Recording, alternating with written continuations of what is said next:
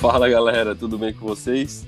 Nesse nosso sexto episódio, nós vamos conversar com o guru da neurociência, o Luciano Salamacha. Aí, Ana, tu que tem propriedade de apresentar o, o Lu, apresentei para nós aí o que, que ele anda aprontando aí nas, nas redes.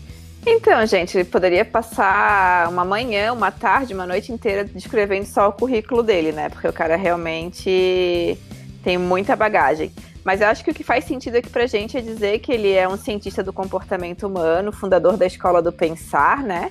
Na ESIC, uma instituição internacional na Espanha. Autor de vários livros, artigos, consultor de negócios de grandes corporações. Então, tenho certeza que o conteúdo que o Luciano vai trazer para a gente hoje vai enriquecer em muito é, a, a, vida das pessoas, é, seja no âmbito pessoal, seja no âmbito profissional ou até mesmo no âmbito corporativo. Dali, show de bola. Vamos para a conversa então, galera. Fique ligado e não perca.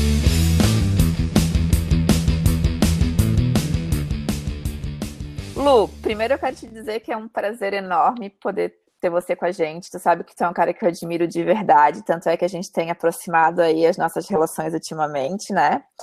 E é um tema que para mim é encantador e não, não hesitei é, em conversar com a equipe para poder trazer você para conversar com a gente sobre um tema que hoje é tão relevante e, de fato, pode mudar muito a vida das pessoas. Então, a gente vai falar aqui sobre neurociência, neuroliderança, neuroestratégia, mas a primeira pergunta que eu tenho para te fazer é uma pergunta muito simples. A pergunta, porque a resposta eu sei que é complexa. É, qual é a diferença entre neurociência, neuroliderança e neuroestratégia? Legal. Olha, é, primeiro, a honra é minha de estar aqui e, assim, entendendo um pouquinho o que é tal da neurociência. A neurociência nada mais é do que estudar o teu sistema nervoso. E quando a gente fala de sistema nervoso, as pessoas lembram de pessoas nervosas. E, na verdade, é assim. É, o que é o meu sistema nervoso? Eu tenho, na medicina, na biologia, dividido em duas grandes áreas. O sistema nervoso central, que aí entra toda a parte que está dentro daquela caixa craniana que a gente chama de cérebro, mas que é o encéfalo, e mais a medula. E de outro lado, você tem um sistema é, nervoso periférico, que estão todas essas vias nervosas que estão no resto do corpo. O que, que aconteceu? Até a década de 90, aproximadamente, você tinha estudos físicos, fisiológicos, sobre o que era o cérebro, cortava o cérebro, aquela coisa toda, e ao mesmo tempo você tinha a psicologia, que olhava de fora e tentava adivinhar o que, que tinha dentro dessa caixa.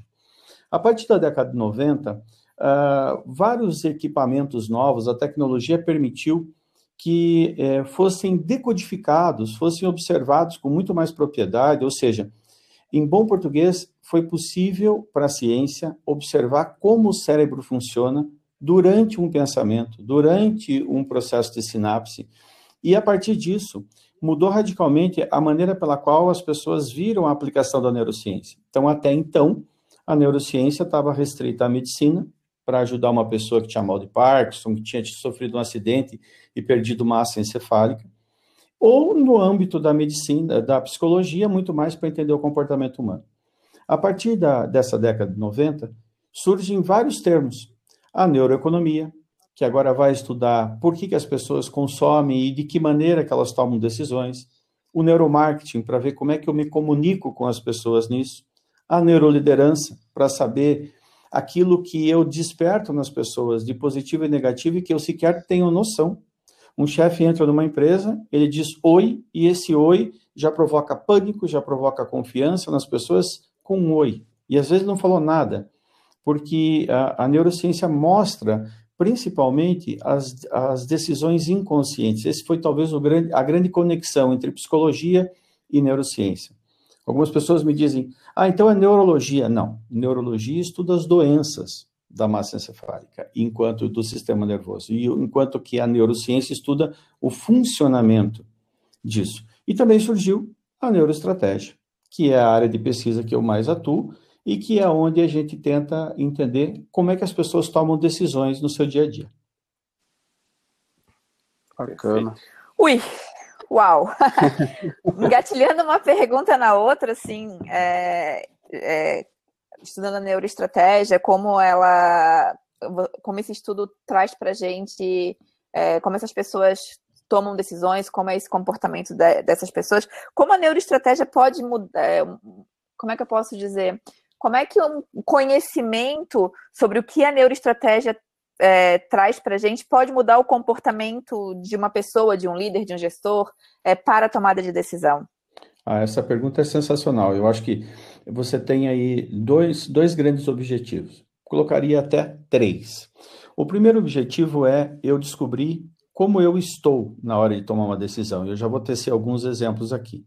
O segundo objetivo é entender como é que as pessoas que estão à minha volta é, também estão se sensibilizando em relação a isso. E o terceiro é evitar a manipulação dos outros sobre a minha vontade, sobre a minha ideia e sobre tudo. Vamos dar alguns exemplos bem práticos para a galera entender. É, quando a gente fala é, em decisões, é, vários estudos, dos quais o Daniel Kahneman é, o, é um dos papas e é o cara que mais se notabilizou, Daniel Kahneman é um psicólogo que ganhou um prêmio de economia, o Nobel de Economia. E, e basicamente ele fala do sistema 1 do sistema 2. O sistema 1, ele também é chamado daquele sistema mais intuitivo. Então agora a gente pode é, ir fazendo conexões com a psicologia, que é uma intuição. Uma intuição, ela é aquela vontade de fazer alguma coisa que eu não consigo justificar que lógica tem, não tem lógica nisso. E ao mesmo tempo eu acho que eu devo agir e posso ou não agir. A intuição é diferente do instinto. O instinto, ele está ligado à nossa carga genética, aquilo de lutar, de fugir. Então, o instinto materno de brigar pelo seu filho não interessa se, se tem se a, o perigo é maior, né? Então, uma mãe vê uma, um tigre atacando seu filho, ela vai lá e ataca o tigre, sabendo, racionalmente ela nunca faria isso, ela sabe que os dois vão morrer, mas o instinto materno é muito maior e não, não dá tempo nem de pensar. Mesmo instinto de proteção e tudo mais. A intuição não, a intuição está lá no meu inconsciente. Então, voltando ao Kahneman, ele diz assim: eu tenho um sistema 1, esse sistema ele é extremamente inconsciente e ele me leva a uma série de decisões rápidas, positivas, é, que me protegem. E o sistema 2, que é um sistema mais racional. A mesma coisa a gente estuda é, na neurociência, em que a gente fala, é, por exemplo, da atenção primária ou da atenção automática e da atenção é, voluntária. O que é uma atenção automática? Você está andando na rua e de repente você escuta um barulho e você olha imediatamente. Você não diz, ó, oh, escuta um barulho, devo olhar. Você já olhou. Agora, a atenção voluntária diz, não vou mais olhar para aquilo porque foi um susto bobo, não tem lógica. Então, quando a gente estuda esses processos, o que, que a gente percebe? Que às vezes nós, na hora de tomar uma decisão, seja para nossa carreira, seja dentro de uma empresa, a gente se ilude achando que está sendo racional, quando na maioria das decisões a gente tem aspectos inconscientes, e na inconsciência traga-se muito o aspecto das emoções, dos sentimentos, para tomar uma decisão. Quando eu percebo que eu estou contaminado por aquilo, eu não vou conseguir mudar. Uma emoção não é algo que eu digo assim, não sentirei. Um exemplo claro é a raiva. Ninguém diz assim, não sentirei raiva. Você já sentiu. A emoção, ela, ela nasce e ela é percebida. O nome disso é consciência. A gente tem consciência quando a gente percebe os nossos sentimentos, quando a gente percebe a nossa linha de raciocínio. E é isso que nos difere dos outros animais. Quando eu tenho consciência de como eu estou me comportando, eu, se eu estou num momento de raiva e eu sei que a raiva vai contaminar a minha decisão, eu não vou conseguir evitar que ela exista, mas eu vou conseguir fazer com que ela, do jeito que veio, vá embora rápido colocando algum outro pensamento, colocando alguma coisa que diminua ela. Isso é uma forma de eu trabalhar é, a partir da minha própria percepção. Agora, vamos imaginar que eu esteja bem.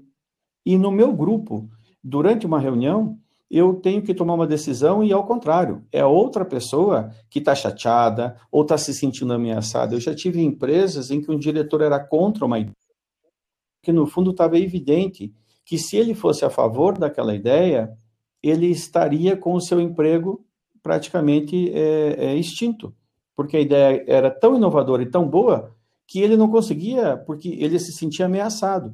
Até que alguém falou assim: Mas espera aí, agora nós vamos precisar muito de você nesse novo projeto. E aí ele começou a aliviar. Isso não tinha nada de racional. Então, ao eu perceber como é que é o comportamento dos outros, eu também sei se eu contribuo com o outro para evitar que ele erre na decisão. E o terceiro ponto é quando eu estou sendo estimulado. E como é que você faz para levar uma pessoa?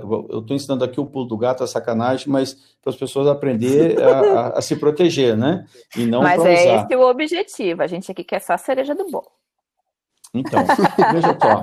Você percebe, você percebe claramente assim: você chega numa empresa e, e tem gente que, inclusive, é, é muito hábil.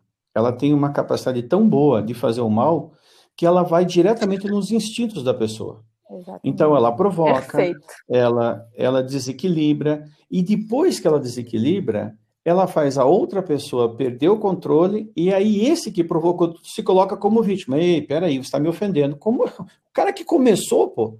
Só que ele é hábil em enredar. Então eu costumo dizer que gente do bem tem que aprender esses macetes para não ser usado pela gente do mal. Não é para se tornar gente do mal mas é para aprender a trabalhar. Por isso que eu digo que na, neuro, na neuroestratégia a gente fala é, muito desses três objetivos: que eu perceba como estou, que eu perceba como os outros estão junto comigo e, com, e que eu perceba como eu posso estar sendo alvo de alguma tentativa de desvio do meu equilíbrio. Legal. É, gostei, do, gostei do hashtag Fica a Dica ali. É, aproveitando, Luciano, uh, eu, a gente sabe tu, que tu faz trabalhos grandes em grandes corporações é, tu leva para o grande board da empresa, ou tu trabalha num nível de gestão intermediário, ou é, ou é diretamente com as pessoas que estão envolvidas no dia a dia do trabalho? Como que funciona esse tipo de trabalho para levar esse tipo de abordagem? Olha, é, primeiro a gente tem que entender algumas coisas. Todo conceito, ele tem que ser democrático. Então, é, existe de outro lado até uma coisa que todo mundo, muita gente, todo mundo não, mas muita gente usa, e todo mundo usa uma vez ou outra na vida, chamada desculpa. Des é uma expressão do latim que significa afastar, culpa é determinar quem é o autor. Então, em algum momento da nossa vida, nós vamos usar uma desculpa para dizer que a gente não fez determinada situação. Então, uma das desculpas que o pessoal coloca é assim: neuroestratégia para grande empresa, para pequena empresa. Não, neuroestratégia é um conceito que serve para qualquer pessoa que queira usar e serve para qualquer pessoa que não queira usar como uma desculpa que é muito grande, muito pequena. Na minha atividade especificamente, quando a gente fala em desenvolvimento estratégico, a gente fala sempre do board. Nós estamos falando da, da alta gestão. E na alta gestão, eu trabalho em duas linhas. Eu trabalho tanto é, orientando e auxiliando as pessoas a, a, de uma forma metodológica, evitar essas contaminações, porque assim, quando que eu consigo evitar um perigo? Quando eu consigo identificar o perigo. Tanto que a gente, eu costumo dizer sempre que o conhecimento retira a alegria do ignorante. O ignorante não é a pessoa burra, o ignorante é a pessoa que não tem conhecimento. Vem de I, que é ausência, gnose e conhecimento. Todos nós aqui nesse bate-papo somos ignorantes em alguma coisa. É, e aí, quando a, a, pessoa, quando eu chego num grupo, e, e, e, isso é uma coisa muito legal de contar aqui, até como hashtag fica a dica aqui. As pessoas, elas entram em sessões de planejamento estratégico focadas em preencher formulários de uma maneira burra.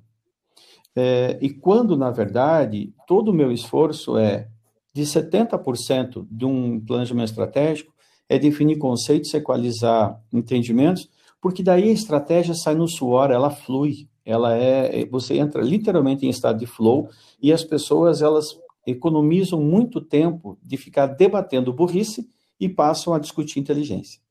Às vezes, isso repercute em duas frentes. Eu disse que eu trabalhava em duas, uma delas ela vai se subdividir. Então, eu ajudo a conceber estratégia, ajudo a sensibilizar todo mundo dentro da empresa sobre a relevância de tudo aquilo que foi decidido a estratégia, ela nem sempre ela pode ser é, revelada na sua plenitude sob pena de deixar de ser o diferencial da empresa para ser conversa de boteco. Inclusive, quando a gente fala de governança corporativa, tem gestor que diz: não, mas um dos princípios da governança é transparência. Eu falei: transparência não é libertinagem, transparência não é no banheiro com porta de vidro, tem um limite para isso.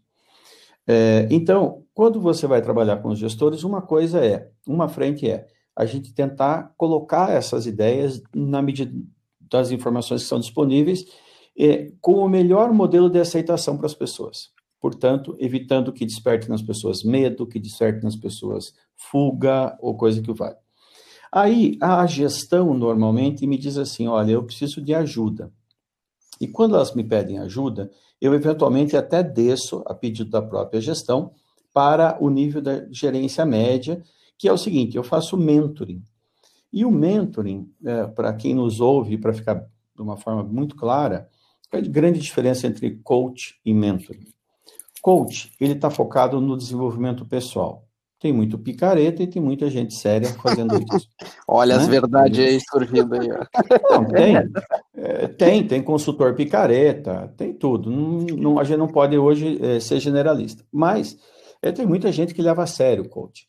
E o coach vai tentar levar uma pessoa a buscar o caminho da felicidade, nem que isso seja uma mudança radical na atividade profissional.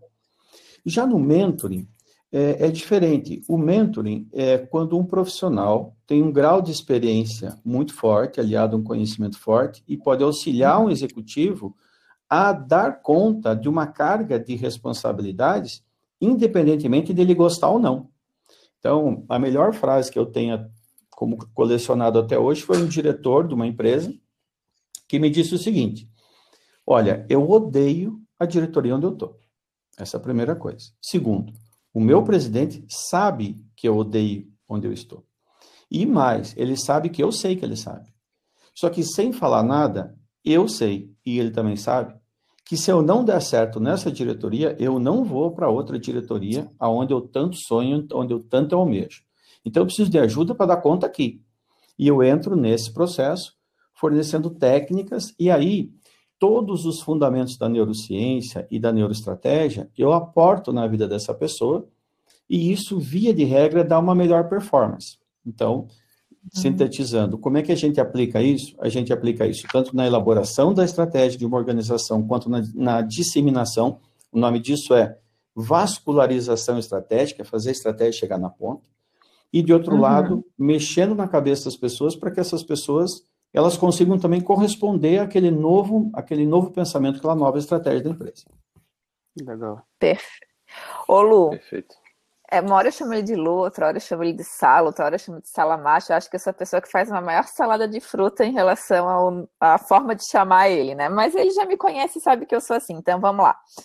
Ô, Lu, a gente está passando por um momento é, diferente, né? Algo que talvez a maioria das pessoas que hoje estão neste planeta não tenham vivido até o momento. É, estamos passando por um momento de pandemia, onde as pessoas precisaram se isolar, onde as pessoas estão tendo que se reinventar. E eu sei que tu tem um livro que é o Stake Hand, que é um livro magnífico, é, que eu já tive a oportunidade de ler, e que eu aconselharia todas as pessoas que querem se reinventar nesse momento a lerem esse livro também. É, de que forma a neuroestratégia, a comunicação transversal, pode ajudar o indivíduo a se motivar, a se realinhar a um propósito nesse momento? Porque a neuroestratégia não significa, não significa que seja exclusivamente para o mundo corporativo. A neuroestratégia para o meu desempenho, para os meus projetos pessoais também, certo? Certo, o tempo todo. Veja, é, o que a gente está vivendo hoje, eu acho que até eu faria, teria a petulância de, de, de mudar um pouquinho o que você falou. Eu acho que não é, é, eu acho que são todas as pessoas do planeta não passaram uma situação igual a essa. É, por quê? Porque eu, é, eu perguntei esse dia para um senhor de 70 e poucos anos é, qual era a referência que ele usava? É um grande empresário que eu admiro muito. Eu perguntei qual é a referência que você está usando nessa situação atual. Ele falou: nenhuma, eu nunca tive isso. Nenhum período de guerra pode ser comparado a isso por um motivo simples. A Segunda Guerra ela afetou parte do mundo. Parte do mundo não, nem viram. Em alguns lugares nem sabiam que estava tendo guerra de tão não evoluído. Hoje, ao contrário, nós somos globalizados. É, a gente é, é fatalmente na nossa mesa tem produto vindo de mais de três continentes, seja em embalagem, seja em utensílios, seja no que for. Inclusive os vírus que a gente tem são importados, a gente tá chique, né? Até na doença. Então, quando a gente, é, é, essa é uma situação sem precedentes. E quando isso acontece, isso é muito legal, porque as pessoas elas olham e dizem assim: Nós, seres humanos, a gente sempre busca o caminho seguro. O caminho seguro significa busque uma experiência mais ou menos parecida e que eu tive sucesso porque eu quero repetir ela. Quando eu perco essa referência, eu posso cometer vários erros, tal qual você dá uma metralhadora para uma pessoa que não sabe usar. Ela pode machucar a si mesma. Isso acontece por um processo de hiperinformação. A pessoa começa a degustar é, informações que ela não tem condição de digerir, ela não consegue, ela não tem maturidade para assistir um jornal, para assistir é, uma notícia, ela, ela não tem maturidade para tomar decisões.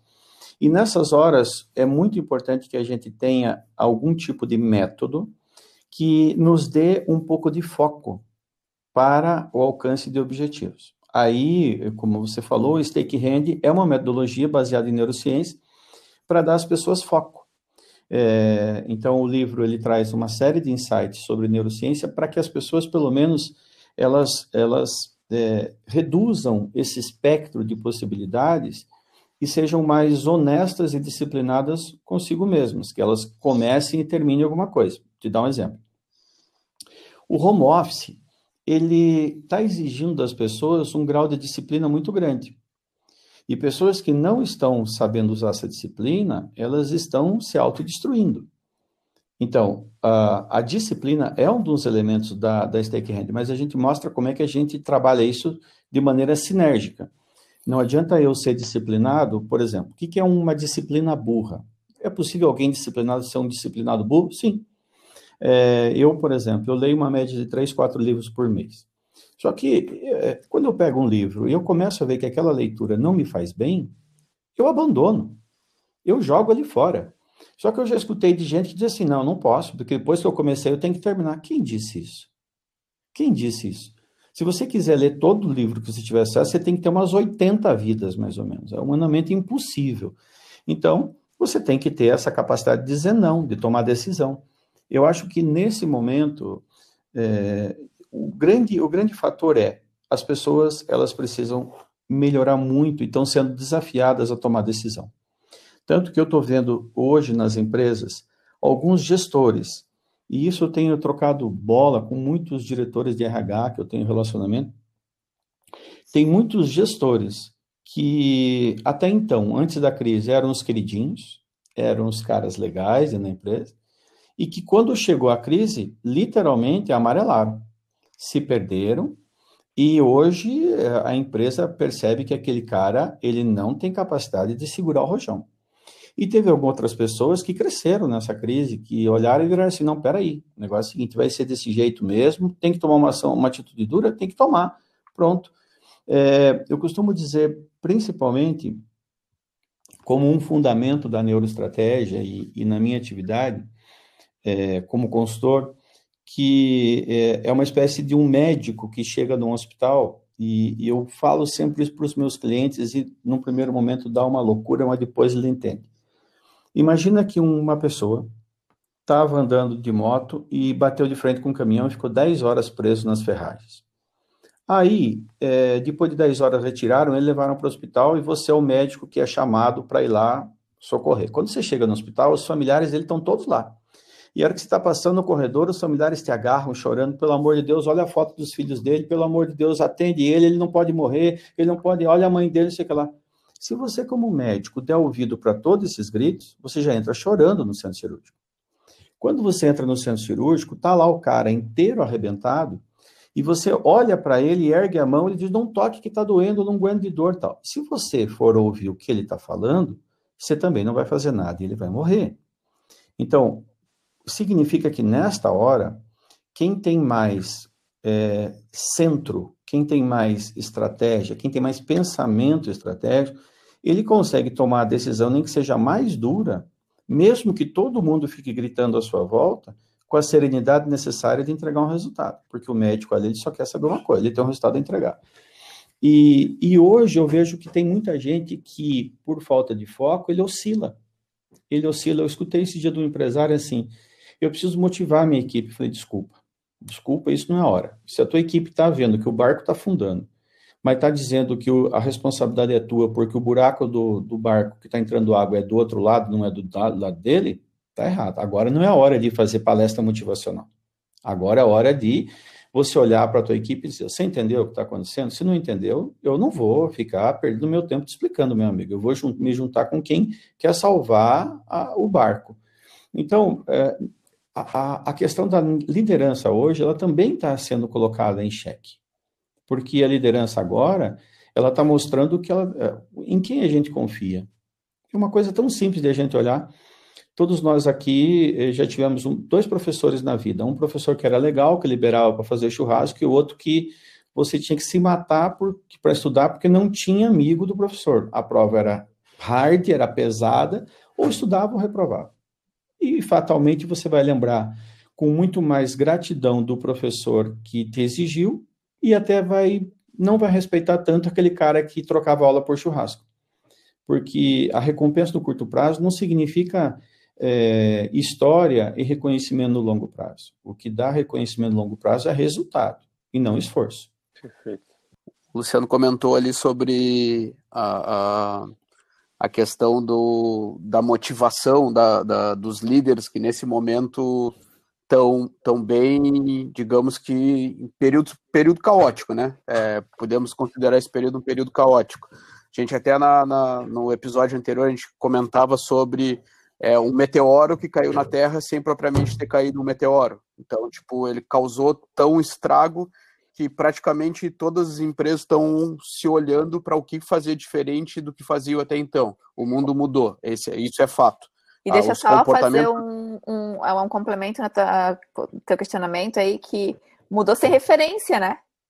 Porque a gente não sim, tem uma experiência sim. vivida sobre isso para buscar referências. Então, isso ajuda a gente a ficar muito mais desnorteado, mais sem saber para onde seguir. E isso realmente faz a diferença nesse momento é, com pessoas que são mais focadas. Mas pode continuar, era só para fazer esse. Certo. E, e, e, esses líderes que até então tinham um status de trabalho, né, tinham um status quo, uma forma de trabalhar, é, consideravam que o home office não era uma prática sadia para as organizações. Nesse momento que houve uh, essa explosão desse meteoro, uh, a gente percebeu que eles se, é, foram obrigados a tomar uma decisão. Então é aquela questão de é, não teve muito o que pensar, teve que simplesmente agir, seguir o flow. Né? Todo mundo precisava trabalhar, as empresas não podiam parar e as pessoas não podiam estar dentro da empresa. Então seguiu-se esse flow para que elas estivessem com seus colaboradores em suas casas.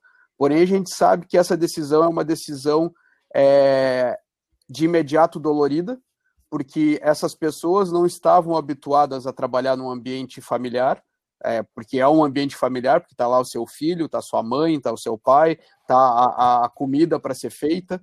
É, como que tu enxerga a, a retomada desse pessoal para dentro dessas organizações, onde alguns se deram bem, alguns que tiveram essa autonomia em casa conseguiram absorver é, esse comprometimento e, e, e, se doar. Outros não tiveram essa oportunidade porque ficaram né, dentro do seu ambiente familiar num período caótico, com todos esses requisitos que eu comentei ali, é, prejudicando. E no momento que eles retornarem para suas organizações, qual que vai ser o sentimento que tu percebe assim desses líderes que tiveram que tomar essa decisão no impulso? Eles darão uma nova oportunidade, eles enxergam isso como uma uma, uma nova realidade do mercado, porque o home office veio sim para ficar, porém ele precisa ser planejado. Como que tu enxerga essa, essa questão? Olha só, você pôs umas cinco perguntas numa só aí, né? Então vamos decupar elas. Eu, é, eu acho que a primeira coisa é assim: é, esse meteoro, a crise é democrática. Ela pegou todo mundo. Ela não separou, inclusive diminuiu o mimimi. É, hoje ninguém está mais uhum. discutindo que a crise pegou o negro ou pegou o homossexual. Não, a crise é democrática. Tanto é que no home office, se você observar, as pessoas estão distantes fisicamente, mas muito mais conectadas. As redes sociais, principalmente o WhatsApp, elas estão sendo usadas. A gente está participando de mais grupos e os grupos estão sendo mais objetivos e menos com frescura. É, você está tendo as pessoas muito mais focadas em resultado e não tem mais aquela reunião extensa. A gente fica mais tempo no home office discutindo coisas e as conclusões são mais rápidas, porque as pessoas elas parece que entenderam que não tem tempo. A segunda coisa que eu queria ponderar, ponderar também é o seguinte: é, sabe o que está acontecendo? Teve gente que decidiu usar a crise para lamentar. E quem é empresário, ele olha e diz o seguinte: eu costumo brincar sempre. Platão dizia isso. Na verdade, só para esclarecer, Platão nunca falou, mas ele não está aqui para se defender. É o que tem para hoje. É o que tem para hoje, não é nem para hoje, é o que tem para hoje. É o que tem para hoje significa o seguinte: é, é, pegando a analogia do futebol, você é jogador do Brasil, você tá, pode estar tá perdendo de 7 a 1 para a Alemanha. Só que você vai colocar a bola no chão e vai ficar tocando, você não vai ficar dando chutão, você sabe que nesse momento é, é, é uma coisa que talvez a neuroestratégia ensina muito, é que a gente não vive do passado. E se a gente pudesse fazer uma metáfora, a gente colocaria o seguinte: quem está tá com a mão presa no passado não tem a mão livre para pegar o futuro, porque ele está com a mão virada para trás. Quando essa crise aconteceu, e eu tive vários colegas, empresários que me ligaram no estado de nervos, meu Deus, e agora? Falei, agora é o seguinte: isso não está na tua mão. Fica quieto, topeira simplesmente você vai navegar o rio conforme a onda. Se der turbulência, nós vamos manter o barco. Se a coisa der calmaria, a gente não conseguir navegar porque não tem vento, a gente vai assoprar, a gente vai bater o pé na água. Agora, o grande, o grande nó foi que as pessoas elas querem ter um poder que elas não têm, de previsibilidade, de garantia de futuro. Quando você passa a despressurizar, por exemplo, é, nenhuma grande empresa é, cancelou programas de investimento. Nenhuma. Elas suspenderam, mas elas não cancelaram. Por quê? Porque na linha do tempo, isso aqui vai levar o quê?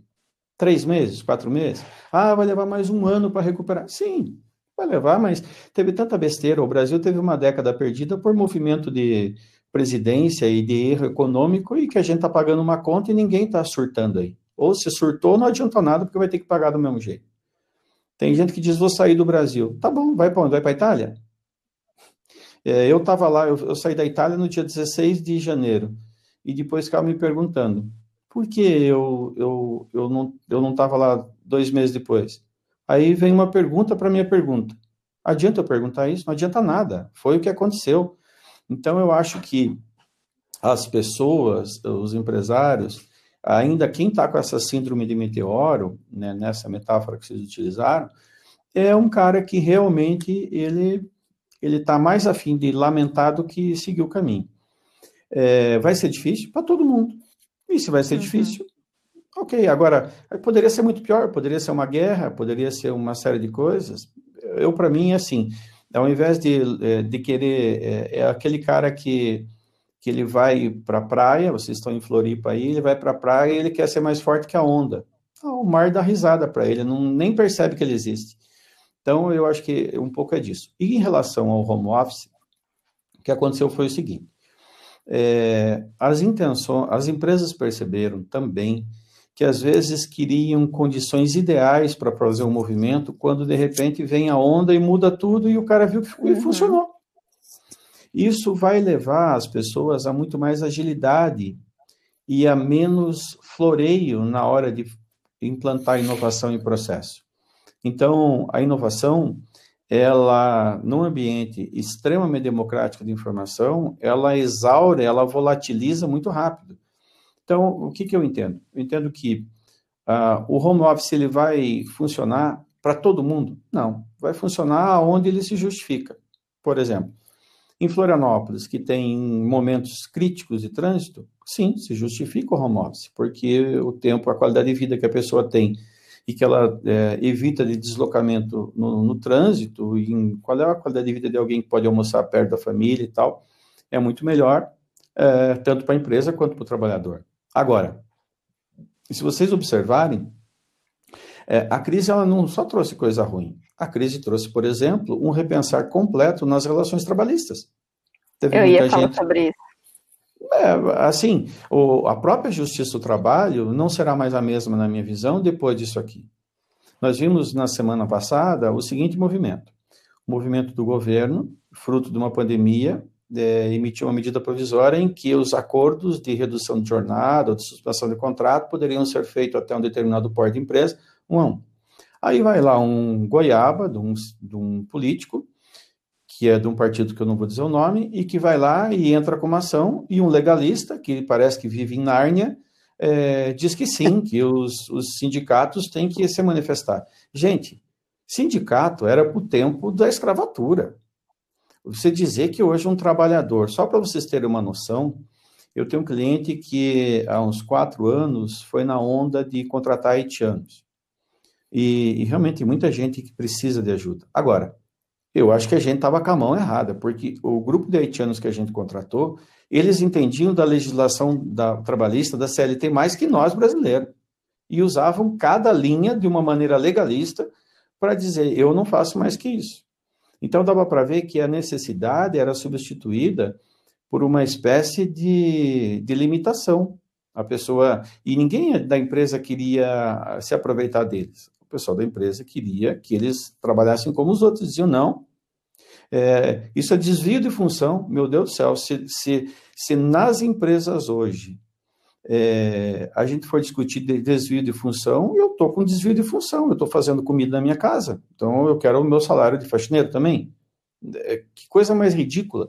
Então, eu acho que, é, assim, o home office tende a ser uma, uma experiência muito boa para quem estava com medo dela. Tem só tomar um cuidado. O home office, ele, para as pessoas que não têm maturidade, elas, ele pode ser uma alegria no começo, um desespero no meio para frente. A pessoa, ela vai encolhendo, ela já não tem o insight do colega, ela não tem a palavra amiga, ela, e inclusive quem não tem preparo, quem tem uma tendênciazinha, pode ir até para um quadro de depressão. Os psicólogos não falam isso porque seria uma alegação categórica. Mas como probabilidade, sim uma pessoa que, que, que, não, que, eh, que se energiza no trabalho, nas relações uhum. com os colegas, ela pode realmente. Agora, é, ao voltar, primeiro, as empresas elas vão ter uh, uma coisa que eu gostaria todo mundo que nos ouve agora preste muita atenção. A meritocracia mudou. O sistema de avaliar quem presta e quem não presta não será mais o mesmo as empresas não vão mais fazer aquela avaliaçãozinha. Agora vamos cheirar uma árvore. Não, meu amigo, o negócio agora vai ser uma coisa bem mais séria. O cara que vai chegar e vai ser questionado assim: vem cá. Aliás, ontem eu fiz uma live no Instagram e eu coloquei três regras para as pessoas. Vou compartilhar aqui. Regra número um: quando você voltar, é, esteja muito bem preparado para responder o que, que você aprendeu nesse período, porque você vai ser cobrado disso. O segundo, vá preparado para entender o quanto você melhorou os teus processos, o que, que você efetivamente é, melhorou em termos de disciplina, de entrega de resultado. E a terceira regra é, vá preparado para eliminar um monte de coisas que você fazia e que agora você percebeu que já não estão mais conectados a resultado. Pode ser que um dia foi importante, mas que hoje não é mais. As pessoas é, o nosso cérebro sempre vai para a rotina, sempre vai. E, e, e, essa crise ela serviu para dar uma chacoalhada na rotina, para quebrar aí a acomodação de muita gente. Ô, ô Lu, é, até para a gente é, ir finalizando, né, que, meu Deus, passa voando, ficaria aqui, é, viraria a noite conversando contigo facilmente. É, Lá no início da nossa conversa, a gente estava falando sobre a questão é, da, que a gente tem que é, saber é, como o outro está, como a gente está, mas principalmente o terceiro objetivo lá que tu falou, é, como a gente pode se prevenir das armadilhas lá, né? Que a pessoa do bem tem que identificar esse comportamento da pessoa do mal, assim. Uh, eu acho que é, empiricamente a gente até já consegue perceber quando uma pessoa já é mais do mal, quando ela já está pré-determinada a dar uma puxada de tapete, etc. Agora, fiquei com um ponto de interrogação e gostaria muito de entender como a gente poderia prevenir essas armadilhas. Olha só, eu acho que. É... Vamos lá. Se eu digo para você assim, cuidado, porque o índice H2BA4, que é um produto químico, pode queimar sua mão. Você vai dizer assim, mas espera aí, eu, eu não conheço isso, me explica como isso é líquido, é sólido e tal. Ou seja, se eu não conheço, eu tento me fazer uma defesa de algo que eu não conheço. Eu posso até estar tá colaborando para ser machucado. Então, essa defesa, ela parte pelo conhecimento do, de como é que as coisas acontecem, em bom português. Nós é, sempre, é, o nosso cérebro, ele é baseado sempre em referências, o que é, é utilizado também com o nome de ancoragem. A ancoragem nada mais é do que você. E ancoragem é usado para tudo. Então, ancoragem é você estabelecer uma referência. Tem vários estudos científicos que dizem o seguinte, apenas por curiosidade. Perguntam para uma pessoa assim: uma árvore sequoia, isso é um caso que está num dos livros, eu acho que do Daniel Kahneman. É, uma árvore sequoia tem mais que 365 metros? E as pessoas respondem. Um outro grupo, as pessoas dizem: qual é a altura média de uma sequoia? Quando eu coloquei na primeira pergunta a altura, a, a altura média que as pessoas citaram foi em torno de 170 metros. E na segunda, em que eu não dou ancoragem, em torno de 50 metros. O que, que acontece? Acontece que as pessoas elas buscam referências, nós seres humanos buscamos referências por analogia quando eu não conheço algo. E, e eu acho que o grande macete para querer é, se proteger é não usar ferramenta do passado para viver o futuro. Então, é, é, tem um amigo meu que fala uma frase que eu adoro. Oh, você conhece o Jefferson. Se a frase é dele, eu não sei, mas não é minha. e ele coloca o seguinte: o homem não saiu da idade da pedra aperfeiçoando a pedra. A gente teve que, que mudar, a gente teve que aprender coisas novas. Eu acho que essa proteção, ela, é, por incrível que pareça, quanto mais eu aprendo sobre o comportamento humano, menos preconceituoso eu fico eu, eu tenho mais tranquilidade de, de promover relações com as pessoas, porque quanto mais rico é a, a, é, o, o meu conhecimento e maior a minha capacidade de fazer uma análise de comportamento, de certa maneira eu me torno alguém melhor naquela análise. É o que um dos autores chama, o Gladwell, de as 10 mil horas com 10 mil horas de qualquer coisa que a gente faz, a gente atinge um grau de perfeição muito grande. A pessoa vai dizer 10 mil horas é uma pessoa, por exemplo, quem nos escuta agora, ele pode dizer assim, mas eu, eu sou bom de digitar, eu nunca fiz um curso. Ok, então quantas horas você digita por dia?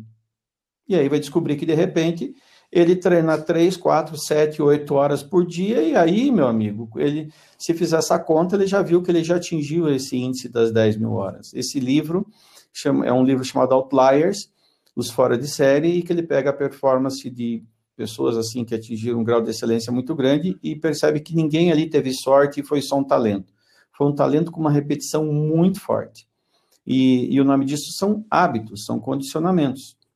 Então, à medida em que a gente é, se habitua a se autoavaliar e avaliar os outros, a gente automaticamente começa a entender a riqueza de ataques, a riqueza é, é, dessa, de, dessa, de, de, o termo é ataque mesmo, não teria outro termo, é, é, desse, dessas tentativas de nos, nos, atingir. E aí, a questão não é o que o outro faz, a questão é como, porque veja, vamos pensar, se eu sou atacado, o único objetivo da outra parte é fazer com que eu altere o meu comportamento ele não está me atacando para alterar o comportamento dele, ele está alterando, ele está me atacando para alterar o meu comportamento. Então, é, se eu crio mecanismos em que eu identifico e esse ataque eu consigo absorver e traduzir essa energia que de repente me faz explodir em ser uma energia pequenininha e que eu, e que eu transformo aquele grande ataque numa coisa leve, e até eu torno isso para vários viés, eu torno isso em humor, eu torno isso em um monte de coisa, de repente, é, o que eu preciso não é, é, é, me defender do outro, é defender eu de mim mesmo. Uhum. Daqui da minha, é melhorar a minha carapaça, melhorar a minha armadura. Então, quando a gente diz evitar o ataque, é para eu saber aonde que eu sou sensível, aonde que eu sou vulnerável. Entendi. Lu, eu, eu queria poder ficar mais tempo, aqui a gente até pode ficar, mas assim, eu preciso realmente encerrar. Eu quero te dizer que foi um, prazer enorme. Eu acho que as pessoas que estão nos ouvindo certamente vão tirar insights maravilhosos para poder se reinventar, seja agora, seja depois, ou seja no momento que elas se sentirem prontas para isso, porque por mais que tenhamos neuroestratégia, neurociência, é, nada é, pode mudar uma pessoa se ela não tiver realmente vontade de, de mudar, né? Se ela não tivesse essa força da vontade, não for evidente dentro dela, dificilmente alguma mudança vai provocar um resultado positivo. É, dizer que é um enorme prazer, eu acho que os nossos ouvintes vão ficar muito satisfeitos com tudo isso. E agora faz aí o teu jabá, como, é jabá que tu fala, né, Pascoal? Porque esse termo é termo mais antigo, não conheço muito. Ah, tá bom, né? É, eu, eu sou o antigo da turma, né? Eu sou, sou o vanguardista mais antigo, tá bom? Exatamente. É. Acho, acho que sou eu mais antigo, pera. Não, mas assim, gente, para mim foi um prazer muito grande também. Esse é um tema que eu curto muito, é, um, é a minha área de pesquisa, então é, realmente é, eu é que tenho que agradecer a vocês a oportunidade. Espero que as pessoas aproveitem. Acho também que quando a gente fala de mudança, um caminho é quando a pessoa quer mudar. Mas raramente a pessoa muda para um estágio que ela não conhece. Então, às vezes, ela primeiro precisa apenas querer conhecer não precisa querer mudar. Se ela conhecer, aí ela pode optar. Às vezes, por desconhecimento, ela realmente ela, o nome disso até é, quando eu recuso um novo estado, o nome disso é pré-conceito, né? Quando eu é, já tenho uma ideia formada. Eu acho que o conhecimento é o que vai levar as pessoas a, a melhorar, a mudar. É, bom, é, meu jabá, eu sou um cara apaixonado por esse tema, faço palestras, quem quiser me acompanhar, me acha na internet, me acha nas redes sociais. Salamacha é um nome diferente. O final é CHA, Salamacha. É, e muito obrigado. E eu espero uh, é, para a galera de Floripa, em breve a gente está levando uma novidade muito boa para vocês aí, é, que já deveria estar aí, mas a pandemia, é, de uma maneira, de uma energia maior aí, disse que não era hora, então nós paramos. Mas em breve, tudo isso que eu estou falando, que nós falamos de uma hora, vai ter 360 horas aí num curso de pós-graduação completamente inovador para a gente rodar aí na Pedra Branca, em Florianópolis. Opa, coisa é isso. Cara, é, Luciano, muito obrigado aí pelo, pelo teu tempo. Obrigado, é, espero que realmente as pessoas que, que nos acompanham, os nossos seguidores aí dos vanguardistas, tenham curtido esse, esse conteúdo, porque é, cada assunto que a gente tem trazido, ele tem complementado o anterior, mesmo a gente não tendo planejado é tanto essa conexão, mas um, um, tema conecta no outro e está ficando bem legal o nosso material é aí. Muito bom, muito bom. Uma honra. Então tá, gente. Beijo, gente. Valeu, tchau, tchau. Valeu, valeu até. Obrigado. Tchau. Bom, valeu. Tchau. Tchau.